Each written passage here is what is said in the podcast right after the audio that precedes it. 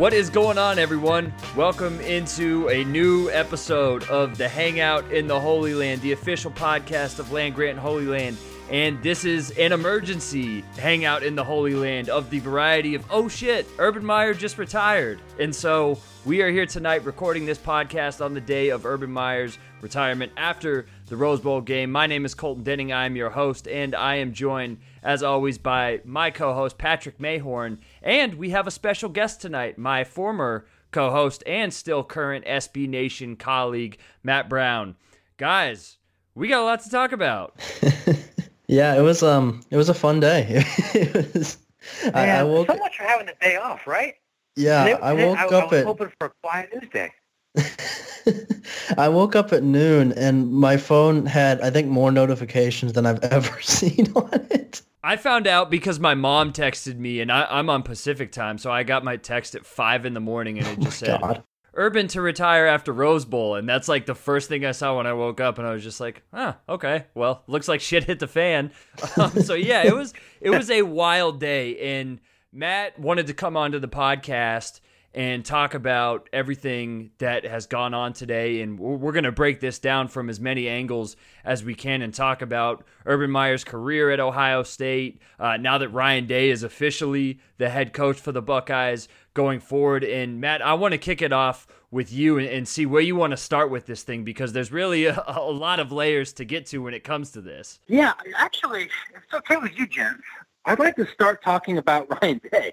You know, we, we're just the, the, the, career of Urban Meyer, but you know what he means on the football field, what he means for Ohio State institutionally, what he means for all of the myriad off the field stuff. Like this is a this is a pretty friggin' multi-layered onion that we're going to want to peel back here. I think here for a while. But I, I'm I'm the more that I think about Ryan Day, the more really interested I am in how this is going to go because he's so atypical. I think from what Ohio State coaches have looked like over over the while. it, it is it's kind of wild when you think about this, right? Like I, I've, I've been studying college football nationally here, and Ohio State has had a lot of stability at this at this position. There's only been a handful of coaches since like 1950, and uh, with the exception of John Cooper, all of them have been extremely Ohioan. They haven't necessarily coached at Ohio State beforehand, but they've been from they've, they've been from Ohio. They've been, they've coached at Ohio institutions from a, from a, you know a, a formative age. They are steeped in what it means to what, what Ohio State means, what the Ohio State's rivalries mean, the the importance of this institution, the importance of how it relates to high school football, the other institutions throughout the state. Really I mean, I, I, I think it's probably inarguable. The, the Ohio State University is probably the single biggest cultural institution throughout the entire state. Even if you're not really a football fan, it kind of its tentacles hit everything. And that's not who Ryan Day is. Ryan Day is not from uh, Youngstown. He's not from Ashtabula. He's from New Hampshire, which is like the opposite of college football country. He hasn't coached at Ohio institutions before. His, his background has been in the Northeast and in the NFL. And uh, the, the one guy that we've had in Columbus, you know, over the last 50 years that didn't really hit, fit that profile was John Cooper. You know, Cooper, I, think Cooper was from Tennessee. Uh, he coached out west, you know, at Tulsa, at Arizona State, and, and hadn't really had that that Ohio Ohio perspective. And he's a coaching Hall of Famer. You know, by all by every level, he's been an extremely successful successful coach. But he I don't think he was ever fully embraced by Ohio State like oh the other ones were, and of course he struggled to beat Michigan. So I, I don't know. Maybe you guys feel differently about what the trajectory of, of, of, of Day or, or how optimistic you are that he's going to be successful. You know, it's just interesting. I think if we had talked a year ago and tried to pick, you know, to describe what we thought the background of the next Ohio State coach was going to look like, it probably wouldn't look like this. So it would probably be somebody more like Campbell or probably be somebody, one of the other, you know, dozens of college football coaches that have ties to this state or institution and wouldn't ever be considered a, a plausible NFL flat. And that's not what, what Day is. Uh, and it's going to be interesting to see how this fan base uh, and the, the, the, state embraces him. I, I think that, you know, he kind of addressed that a little bit in his, his press conference. I think that he's aware that there's not necessarily a fear from Ohio State fans about his lack of Ohio ties, but more a um, j- just some some trepidation about it. And he mentioned the you know his his quote that people are glomming onto about beating Michigan and how that's the the most important thing at Ohio State, and the second most important thing is to win every other game. And he seems to be leaning really heavily on his, you know, connection with Urban Meyer. Obviously, is a very strong connection, seeing as how they've they've coached with each other for the past two years. But uh, it seems like he's he's trying to in press conference, and obviously we don't know a ton about how he actually handles himself in press conferences because he's only done a couple of them.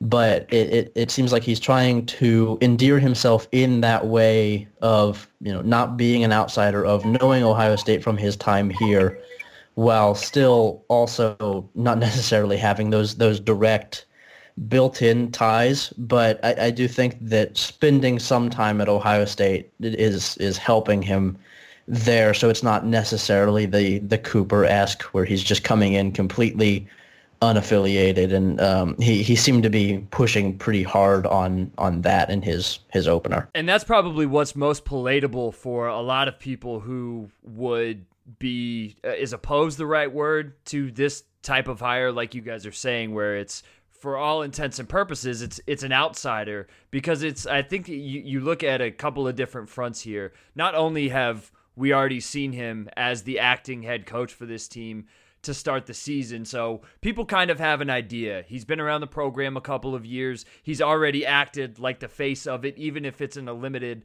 amount of time.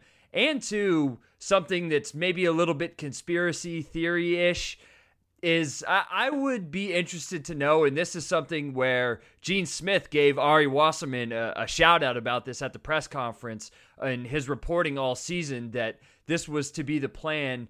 I would be interested to hear or know who the source of that was and whether that was sort of carefully done that in case this were to happen that they've already floated they already had this idea out to the public. This has already been something that we have talked about that the fan base has discussed because this is something that has been reported on for the last 3 months that hey, if Urban Meyer goes, this is the position they could be in. Ryan Day's the number one guy. And even though Smith, Meyer, and everybody else wanted to say, hey, there's no truth to that. We haven't had those discussions. At the end, this is this ends up what happens. And maybe it's not like that if it were a guy like Luke Fickell, but for an outsider like Day, maybe that was something they needed to do and something that they prepared for. Maybe a little bit conspiracy theory ish, but I, I, definitely think that that's something to look at and say that, hey, we've been having these conversations for at least three or four months. And so it makes sense rather than just out of the blue Urban Meyer retiring and them saying, oh, hey, by the way, Ryan Day is not only our interim, he's the guy going forward. We also just gave him a contract extension. I don't think that's a that's that's a conspiracy or anything. I mean that that's often how these sorts of things go, right? Assuming that this source was somebody, you know, w- within the Ohio State Athletic Administration, which I think it would kind of have to be, unless it came from from Meyer's camp. People, you know, that stuff gets reported because, yeah, right. it gets reported because somebody somewhere wants that information to get out. And you know, occasionally you have camps with competing agendas, and that's how you have stories that come out that, that you don't want. But I, I think that that explanation is completely plausible. And, you know, Ari's, Ari's a, a very good reporter um, and, uh, you know, was able to, to beat other people to that story. That, that's certainly interesting. I'm, I'm also really interested to, about to figure out what exactly a day coaching administration really looks like, right? You know, in, in, this, in this press conference, he talked a, a lot about wanting to maintain and continue and have continuity with a lot of things that had happened before. You know, the, the, the brain trust – of the uh, the, the, the staff, the administrative staff uh, with, with Meyer, with your strength coach and your director of recruiting.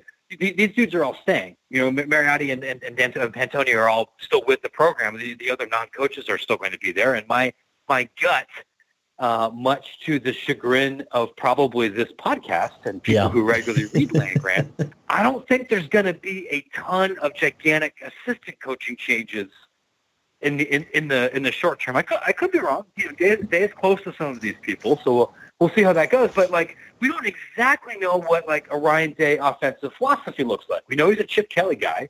You know, he he, he played under that system. He's you know he coached with him uh, a long time, so you know we can kind of infer that he thinks tempo is important.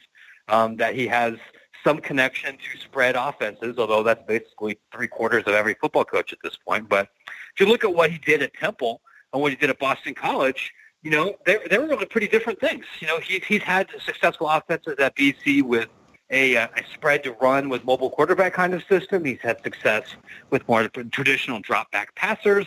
You look at the guys that Ohio State's recruited at quarterback under Day, like they've been different kind of guys. So, you know, on one hand, I guess you could look at this and say, hey, he's willing to let, let personnel dictate scheme. And you have to do that when you're a coordinator and you don't really get to pick exactly what, what the direction your program goes. But I don't know if he can say for certain exactly what he wants to do. What is the Ryan Day defensive philosophy? What what how is Ryan Day's recruiting philosophy going to going to change, if at all, from what Meyer did? I mean, it probably has to change because nobody's going to be able to recruit exactly the same clip uh, that he did, unless Ohio State starts starts cheating a little bit more. You know, there's there's I'm I'm optimistic that this is going to work out well, and and part of that is just because I think the the floor is so high at Ohio State that if even if you're an above average coach, you're gonna you should be able to fall out of bed and win nine games. But the more I think about it, the more I think this is maybe a little bit more risky uh, than than you know maybe we thought a, a little while ago. Just because there's a lot of things that I don't know if we can conclusively state we know. We know Gene Smith and Urban Meyer are confident in this guy. We know other coaches throughout the industry really like him. But what exactly this is going to look like and, and how they're going to handle adversity and, and how this is going to be different I don't know we know that yet. Yeah, and I, I, think that with the you mentioned the offensive scheme thing, that's something that really interests me as as someone who does a film study, and that's about the the extent of my my football knowledge. But mm, you know, talking about the Boston College offense that he ran, talking about the Temple offense that he ran, I think that that not to go too much back into the presser, kind of relates to what he said about not necessarily having a set scheme, kind of changing around the personnel, and that's something that every coach says. But it seems like he actually lives that. It, it seems like he actually stays true to the idea of adjusting scheme, not maybe fully, because I don't think anybody can do that, but adjusting scheme, adjusting play calling around the talent that you have at quarterback, at running back, on the line, whatever it may be, and I, I, think that a pretty good test of what his scheme will be will be, you know, next season when presumably Tate Martell is the quarterback or Matt Baldwin is the quarterback, both of whom are different guys from Dwayne Haskins, both of whom are very different kind of players from Dwayne Haskins. And um, I, I think that a a good chunk of Ohio State's offense this season, if not all of it, was designed by Ryan Day. And it'll be very interesting to see what an offense designed by Ryan Day for Tate Martell looks like, or what an offense designed by Ryan Day for Matt Baldwin looks like, and if he is really going to just go at it year by year based on the personnel that they have, or if he does have more of a tie towards like a, an NFL style spread where there's there's more passing, there's more downfield stuff, there's more play action, or if he still has the Chip Kelly style offense where there's more option, things like that. And I'm I'm interested to see if he if he will just change his offense every year based on personnel, or if he'll he'll have kind of a a safe home that he likes to stick to. And from the macro level, that's the most fascinating thing to me about this whole situation because whether it was Ryan Day or somebody else, if it were a Matt Campbell, Luke Fickell, maybe not Fickell, but almost anybody else. This is really the first time we can look at Ohio State football in what six years, seven years, and say, huh, we're about to see something new. And this like unknown, so many other schools, so many other high level schools jump into the unknown with such frequency that when you have the type of security that Ohio State's had for basically, like you said, Matt, the better part of the last 50 years, you get used to it and you don't think like, oh man, we had this guy fail after three years. What's the next guy to bring?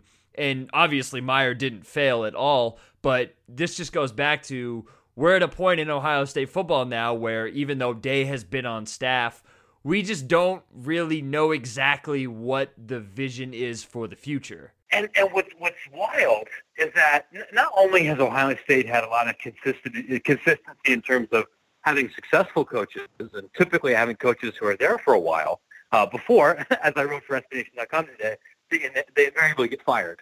Um, but there's also been, you can kind of draw a straight line really from like mid-1950s Woody to today, and you'll find that these pro, the, the blueprint for success for these programs shares a lot of similarities. You know, some things have been very different, right? The, the, the tempo that Urban Meyer was running for most of his, his era pretty different from what a lot of other Ohio State coaches have. But it, the, you know, the, the Ohio State has historically been a uh, a, a run to pass program, uh, and one that was that you know back from when Tiger Ellison was coming up there, incorporated kind of the basics of like a spread to run kind of offense.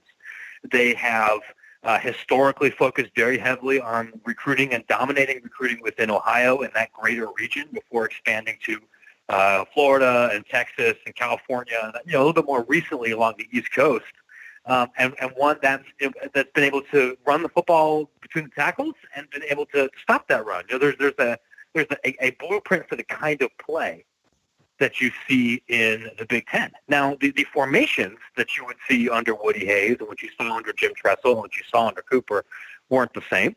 Uh, but but a, a, lot of those fundamentals were, and, and that that's changed a little bit recently as Ohio State's gone to more national recruiting and uh, Ohio State changed some things here with with, uh, with with some of their scheme, especially this year. They've thrown the ball w- way more than they have historically. So that that's that's going to be an interesting thing. I, I, I'm a little, you know, again, it goes back to, to my curiosity about not being an Ohioan. Will Ohio State fans be willing to tolerate a guy having a down year and you know going eight and nine, you know, winning eight and nine games, losing to Michigan, and having these things? If it's a kind of football that doesn't look like Ohio State football to them. I think that was part of the reason why this year might have been such a struggle for some of us to watch because it didn't look like the Ohio State teams that we're used to. Just like you know, Michigan fans, I think, especially freaked out when they, you know, when they were struggling under Rich Rodriguez, not just because the team wasn't very good, but it didn't look like Michigan football. This might look, you know, Ryan Day might make things look like what we perceive Ohio State football to look like. It might be something completely different. Who the hell knows? that's that's that's why the next couple years are going to be so interesting. Like this, this is a it's a fascinating arc. Yeah, and I'm I'm interested in what the the blowback, like you mentioned, looks like if Ryan Day does have a down year, and I, I think a down year at Ohio State is like eight and four, nine and three, which is it's crazy to say about any college football program that a down year is eight and four, nine and three, but that's just the way things are at Ohio State and like you mentioned, the Ohio, the Ohio and the Ohio State connections aren't there for Day, and he won't have that to to save him if there is a down year. And obviously, he has a pretty large contract. I think it was 4.5 mil over five years, and I imagine that the buyout with that is pretty hefty um, for a number of reasons, NFL included, um, and for the fact that he's getting a lot of money. And I, I'm interested in what the reaction would be to someone who isn't a you know, a, a native son, to so to speak, or isn't so entrenched in the program, and I, I'm I'm sure that he'll endear himself to the fan base if they have a great season in year one, or if they have a great season in year two. But I, I do think that the almost natural love that was there for Urban Meyer from the fan base pretty much immediately upon his arrival isn't that not that it's not there for Ryan Day because I think that Ohio State fans are generally still on Urban's side and willing to trust his judgment on this. But I, I do think that people could turn on Ryan Day if he has a bad year, and I, I think that he's going to do really well at Ohio State. But I also think that that's something to to consider with this, and is that it's you know it's really territory that Ohio State hasn't been in for an extremely long time, hiring someone who's doing things differently, who does things differently than what Ohio State traditionally does. And I, I do think that we might be maybe overshooting how different Ryan Day is. I, I'm not.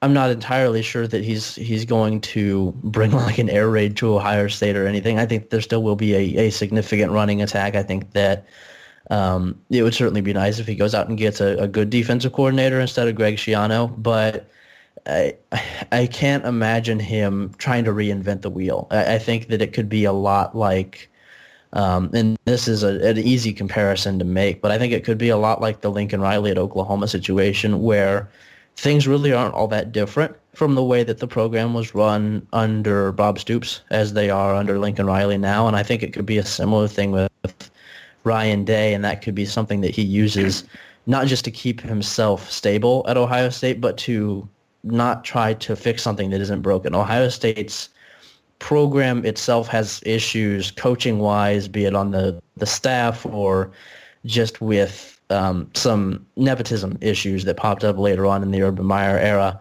But it's not a broken program. They won 12 games this year. It's it's still a very very good top five football program, and I, I don't think that if Ryan Day just comes in and tries to keep it going, I think that he could stay relatively stable and win 11, 12 games a year. That that feels pretty realistic with where the program is. And that seems like why this was such an obvious choice, at least from what they talked about and why they reiterated that so much. And it, and it feels like they're at the point in the administrators, Gene Smith and everybody else calling the shots.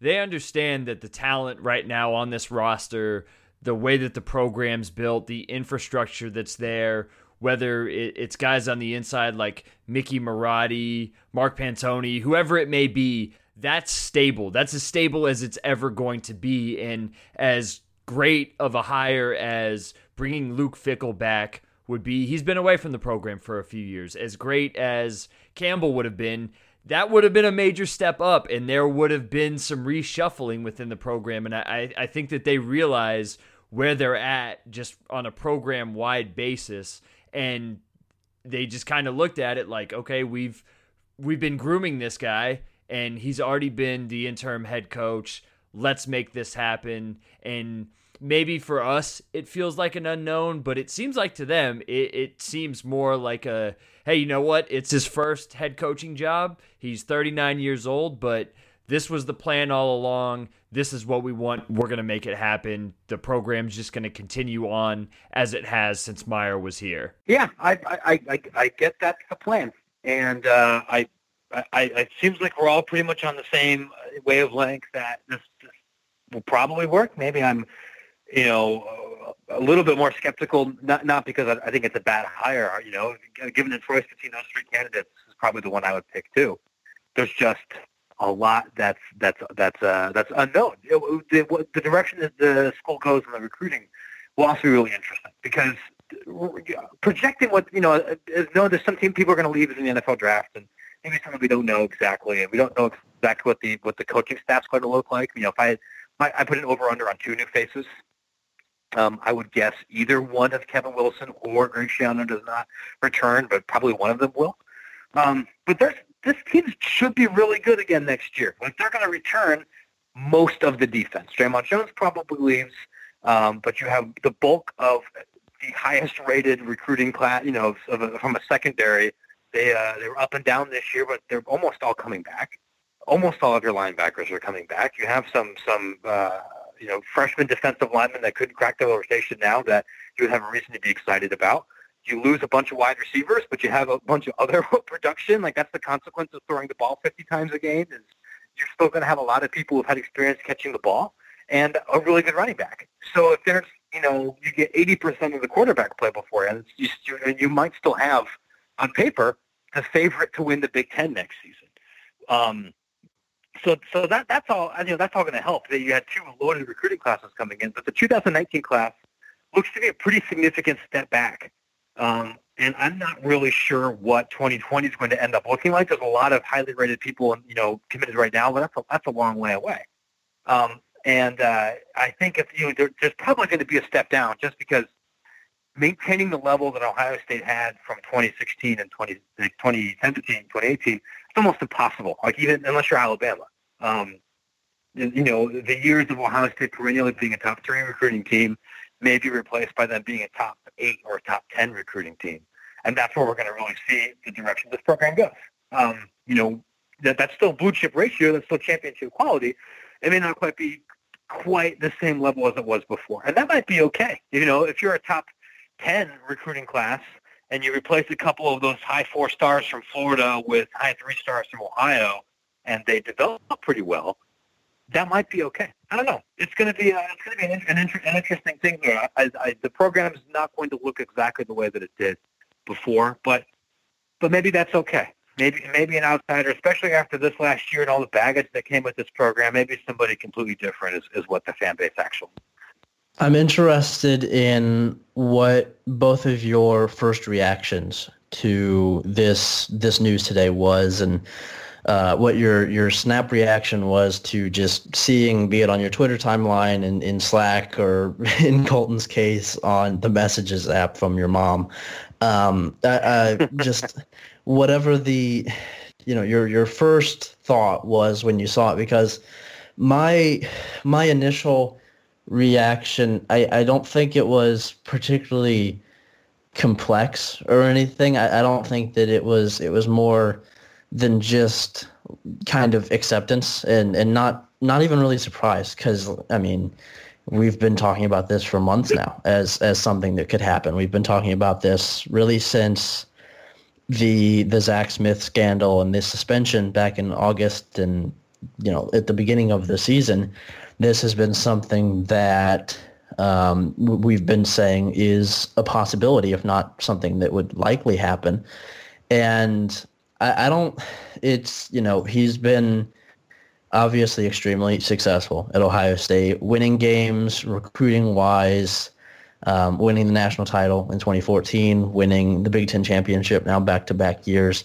But I don't think I was particularly upset about it. I wasn't like I wasn't like cheering or anything either, but I think I'm just kind of at peace with it. I, I think that, and the the article that I I wrote about it was basically that it was probably time. It was you know health wise, innovation wise, just with the way college football is going, it doesn't seem like Urban Meyer has as much of a place in college football anymore, and I, I think that with the way that he coaches, with the intensity that he coaches, you really can't go anything less than 100%. And it doesn't seem like he's capable of doing 100%. And I, I think that the timing is right. And it's, you know, it, it's certainly, it's going to be jarring, I think, for a couple games to see not Urban Meyer on the sideline, not as an interim replacement either, as a full-time you know, Ryan Day's the head coach. And it's it's strange to even really think about with how long Urban Meyer's been here. And it, it feels like the seven years that he's been here has been 30. I mean, there there has been so much happening just really since he was hired at Ohio State. And I think it'll be certainly different, but I also think that it's, you know, it's a necessary thing to have happen at Ohio State. I, I think that Ohio State and Urban Meyer both need to to move forward, and I, I think that they both recognized that, and I, I, think that that was my my first reaction was one of just acceptance and understanding that this was necessary, and it's not necessarily bad or good. It was just a thing that needed to happen. So, you know, selfishly, my first one was ah, son of a bitch, get my day off. Uh, and and I, I I don't get very many of those, and like I had you know like a, a big to do list, and you know, I, I was up at like six in the morning and like I rolled over just instinctively check my phone. I'm like, ah, so much for that. Taylor, you know, you got to take the kids to school. I got to go write something. Um, but you know, I, I, it, I think I think our reaction was similar. Like I'm not I'm not broken up about this, and honestly, for me, there's a little bit of relief because, uh, you know, maybe this part of this is just colored by the fact that I work in an office full of Florida grads, um, and I have had to spend a lot of emotional and, and energy at work really digging into the, the big off-season story here and also with what happened in Maryland. And uh, my Urban is not, I mean, and I, I think this is kind of justifiable here. And prior to this year, Meyer was somebody that was not really well liked by across college football. Um, I, I think there was a lot of ill will towards how things happened at Florida, and history has not been kind uh, with how the end of the Florida era went. But as an Ohio State fan, it was okay that you can think back at this and go like, you know, yeah, I guess he's a bastard, but he's our bastard, and uh, he's kicking everybody's butt, and and that's okay. And after this off season, and after that report, I think it, for me anyway, it became a little bit harder to kind of reconcile those two things. You know, like I, I don't expect Ohio State's coach to be a saint. I don't look for a football coach to, be you know, as a as a, a fountain of spiritual wisdom or anything. Uh, given the way that he talked, um, you know, I, I think it, it became a little bit harder for me to be as enthusiastically, emotionally all in. So you and I and everyone else and uh, people on SBNation.com certainly have written a lot about, hey, uh, this dude just needs to go buy a boat already because because this isn't working. We can we see the recruiting classes, we see him on the sideline, we see what's happened with these coaches, we see how like half the national media and every other coach in the country is out for blood because you know that he's not exactly the head of the coaching Kiwanis club. Let's go out with a little bit of dignity, and and I'm glad it happened this way rather than stretching out for three or four years because we've seen that a lot in college football. You don't want a Bobby Bowden situation. You don't want a Kansas State situation. Um, you don't want the things, you know, getting stretched out. And he could have stayed there for as long as he wanted.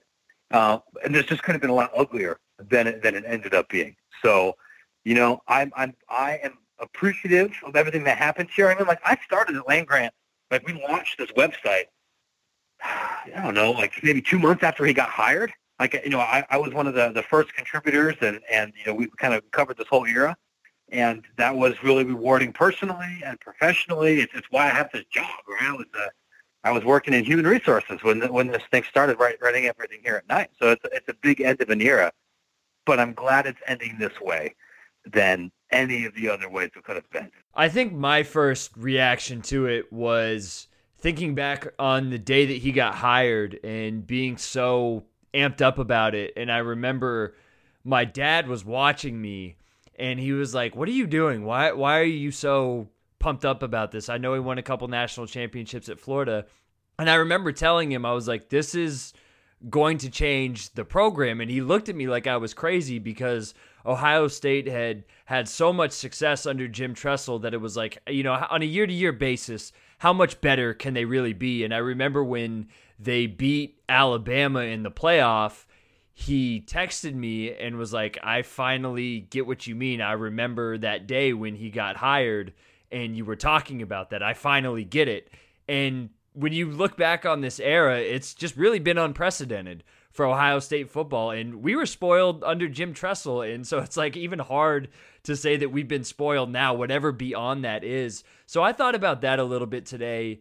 And like you guys, and probably a lot of other people, it just felt like it was it was time. And at the end of the day, you look at this and this dude had cysts on his brain and like him coaching the way that he coaches was taking a toll on his life to the point where people around him were like this is really unhealthy. I think Cris Carter was like, and maybe he was sensationalizing a little bit. Was like, I was worried that he was gonna die out there on the on the field, and you don't want anybody to go through that at their place of work and he does have that reputation and it's been self-admitted that he goes as hard as he can for as long as he can. He's like Jimmy Johnson in that respect and when he's out of gas, you can really tell that he's out of gas and it was obvious to see and I know that Patrick referenced this today. You know, there was a reason that the TV crews were putting that camera on him because he was fatigued and he did look out of sorts. And so for me, it, just all kind of made sense. And like you just hope that, hey man, just just get away and, and get healthy and do your thing. But I, I think at the end of it, after everything we've heard for the last year, it just makes sense. Yeah, and Matt, you mentioned um, working with a lot of Florida people at at dot com, and um, I, I, talked to Richard Johnson, who's one of the Florida people, a couple weeks ago, I think, for a, a story about how Ohio State sure does look like a lot. Sure does look a lot like late stage Florida did, um, and I think that the the way that Urban Meyer went out obviously is better at Ohio State than he, he did at, at Florida. He went out on significantly better terms here than he did there. He went out on a 12 and 1, what could be a 13 and 1 Rose Bowl season here, and it was a disappointing 8 and 5 there. But I, I think that there's with that Florida thing, and I, am sure Matt, you've heard this a ton.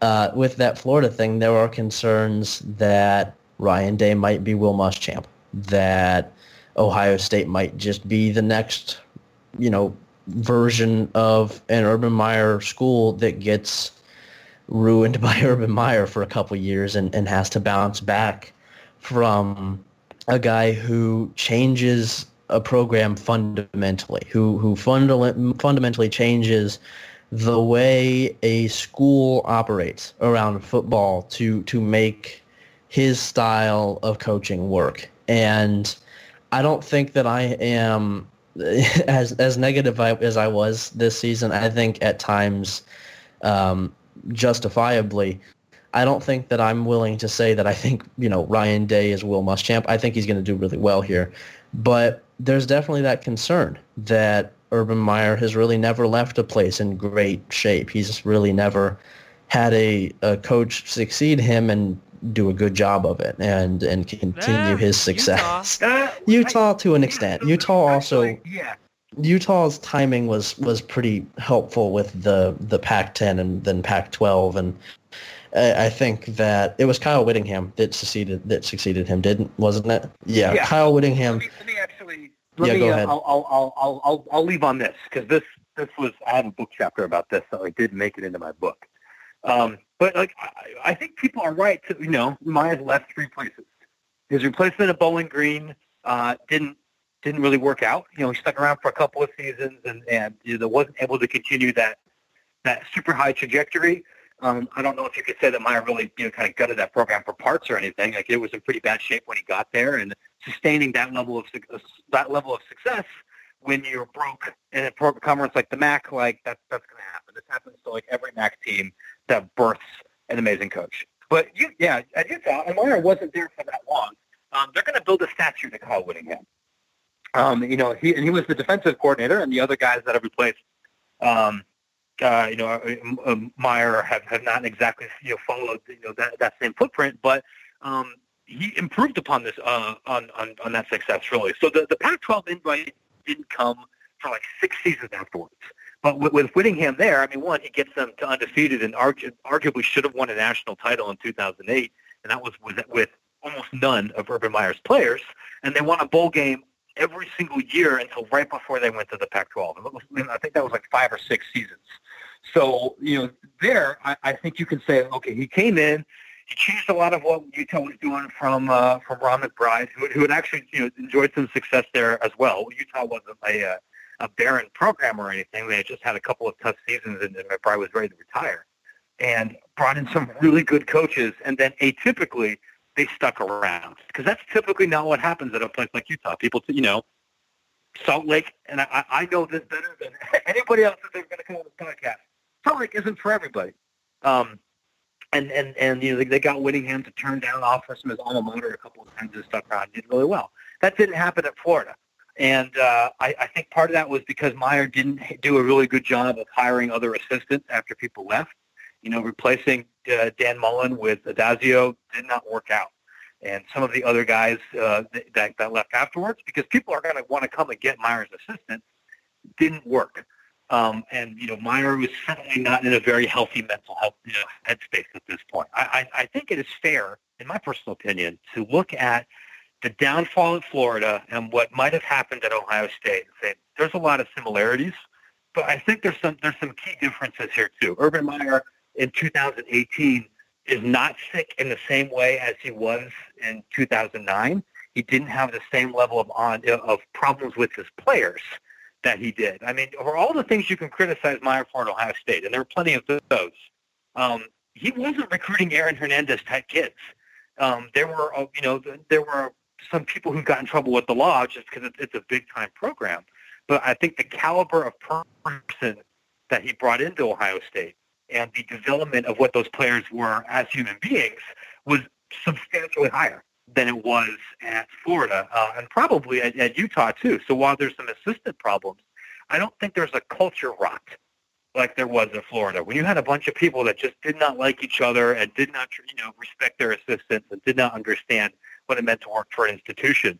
So when you bring in a guy like Muschamp, and you're you're gonna you're gonna have you're gonna have issues, or you're bringing any other guy for that matter. So I don't know if those similarities are are exactly the same. You hope it's a situation like Utah, where the program has completely changed its trajectory in a way that's really, I think, ahistorical. There's you know, class mobility in college football is so rare.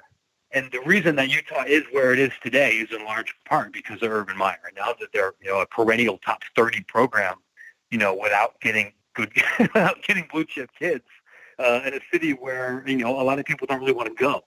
Um, and that's that's that's what you hope for when you hire somebody like that, gentlemen. I unfortunately uh, have, have to bounce. It's been a pleasure talking with both of you. I hope you guys continue this conversation. Um, and there's going to be a lot to unpack um, from from this decision, you know, over the weeks to come. Hopefully, it works out for Ohio State. Yeah, there's going to be a lot to talk about. Matt, thanks for joining the show. Uh, before you get out of here, make sure to cop Matt's book, What If? A Closer Look at College Football's Great Questions. You can find it on Amazon, local bookstores. We'll have a link to it in the post if you haven't checked it out. I read it, it's a great book. Thanks to Matt for joining the show.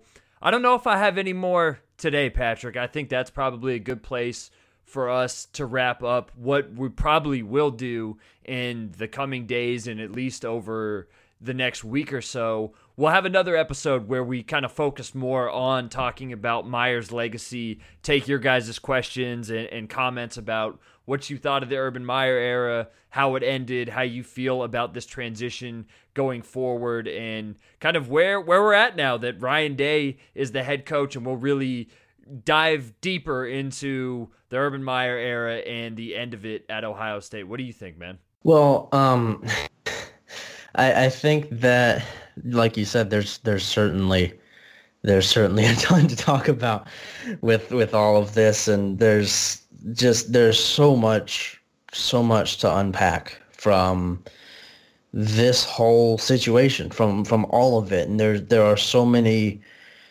complexities to Urban Meyer the person, Urban Meyer the coach, Ryan Day the person. We we really don't know anything about Ryan Day as a person. I mean, outside of just what we've heard from from press conferences and from like his Wikipedia page, we know that he's um, kind of an NFL guy to an extent. We know that he's a Northeasterner. But outside of that, I, I think that there's so much still left to to be talked about, so much still left to learn about Ryan Day, and it's it's really hard to it's hard to say much definitive about um, about the future with this program. When we talked about it with Matt, obviously how um, there's just it's a strange kind of um, not necessarily completely unseen territory by Ohio State before because, you know, like with John Cooper and, and before Woody Hayes, this is not completely unprecedented, but it's it's very different. All of it is very different. It, it's not really how things generally happen in college football. There aren't usually endings like like this in college football where a coach can retire and go out mostly on top. I mean, really the only negatives that Urban Meyer has faced in the past year have been either off the field or from like this podcast. um, but I, I think that there's there's so much to so much to unpack with this, and we'll definitely have to do um, several shows over the next couple days. Um, and we, we joked in the last episode that we wouldn't have anything to talk about, and maybe Urban Meyer heard it and thought, I'll give these guys some content. I'll give these guys who are my close friends that I like very much, I'll give them some content. And there's, um, I, I still think I have to, I have to kind of spend some actual time thinking about the whole situation and, and trying to figure out exactly how I feel about it and thinking towards what the future of Ryan Day at Ohio State may look like. And it's just, we'll, we'll definitely have to do more episodes on this specific topic. We'll probably get, you know, we'll we'll ask for questions at some point, but um, it's it's a blessing for content. I, I think that it could be in the long run not necessarily a a step forward for Ohio State because I, it's it's hard to top what Urban Meyer did, but I think that, like I said, it's a necessary move. I think it's a necessary step for all involved parties, and I'm excited to see what what that means at Ohio State, what that means for Ryan Day, um, just in general with the with the football program. I, I, like Ohio State football, and I think as an Ohio State football fan, uh, just speaking from a fan perspective, not from a writer perspective, as anything or anything like that. I I like Ryan Day. I like the hire. I, I think that generally speaking, I'm I'm satisfied with this, and I, I, I think that that is that's the best way for me to sum up my feelings. The way that I look at it is, you said you know it may not be a step up, but it's it's a step, and that's something totally new for Ohio State, and it's exciting and i don't mean in the sense that like hey urban meyer's gone. This is exciting now. We can be super positive. That's what we've been wanting all season. Not like not like that but it's just like whoa this is a shot in the arm. Like holy shit ohio state isn't going to have urban meyer around like this is something we haven't experienced since 2011 it's in seven years in like real lifetime I guess seems short, but college football, like you said, man, it felt like he was here for 30 years. It felt like he was here for a really, really long time. And there is there is a defined Urban Meyer era at Ohio State where whether the success continues by some measure gets even better or drops off that we are going going to look at this era of Ohio State football as during Urban Meyer, before Urban Meyer, and after Urban Meyer, what happened in he's undoubtedly left his mark not only on Ohio State, but in college football. You know, the success that he had with Florida, he could have retired and gone down as one of the greatest coaches ever there. And then he comes and wins 89 games or 81 games in seven seasons at Ohio State. And that that's just something you, you don't see ever. And now Ohio State is just taking a step in a different direction, and it will be very exciting because it's the unknown, and we'll see what happens, and it's going to take a long time to unfold, but we're going to get bits and pieces of it, pieces of it with early signing day coming up, with the actual signing day, you know, even stuff like spring practice and Big Ten media days, everything leading up to the season we're going to find out a little bit more about Ryan Day, about his philosophies, whether there's any coaching changes, whatever it may be. It's just something totally new for Ohio State, and it's uh, it's pretty crazy. I think that there is at least one thing we can agree on, although we seem to agree on most things. Um, Ryan Day fire Greg Schiano and Bill Davis and Greg Studrawa. Please, please, God, free us, free the genie from the bottle. Get, send, send Greg Schiano anywhere else. if we had to pick one out of the three, I think we're both uh, Bill Davis. If, if one has to go, um, yeah. Are we going Bill Davis Probably first? Yeah, Bill Davis, it has yeah. to be. Yeah, I think I think it's got to be Bill Davis, and um, I, I'm not super sure who his replacement would be. I'd be perfectly fine if they get rid of both and bring in Marcus Freeman to coordinate the defense and to coach the linebackers. Um, I know a lot of people have talked to um, to James Laurinaitis. I might actually have some capital J journalism reporting on that at some point um, if the linebackers job does come open. So people should be on the lookout for that.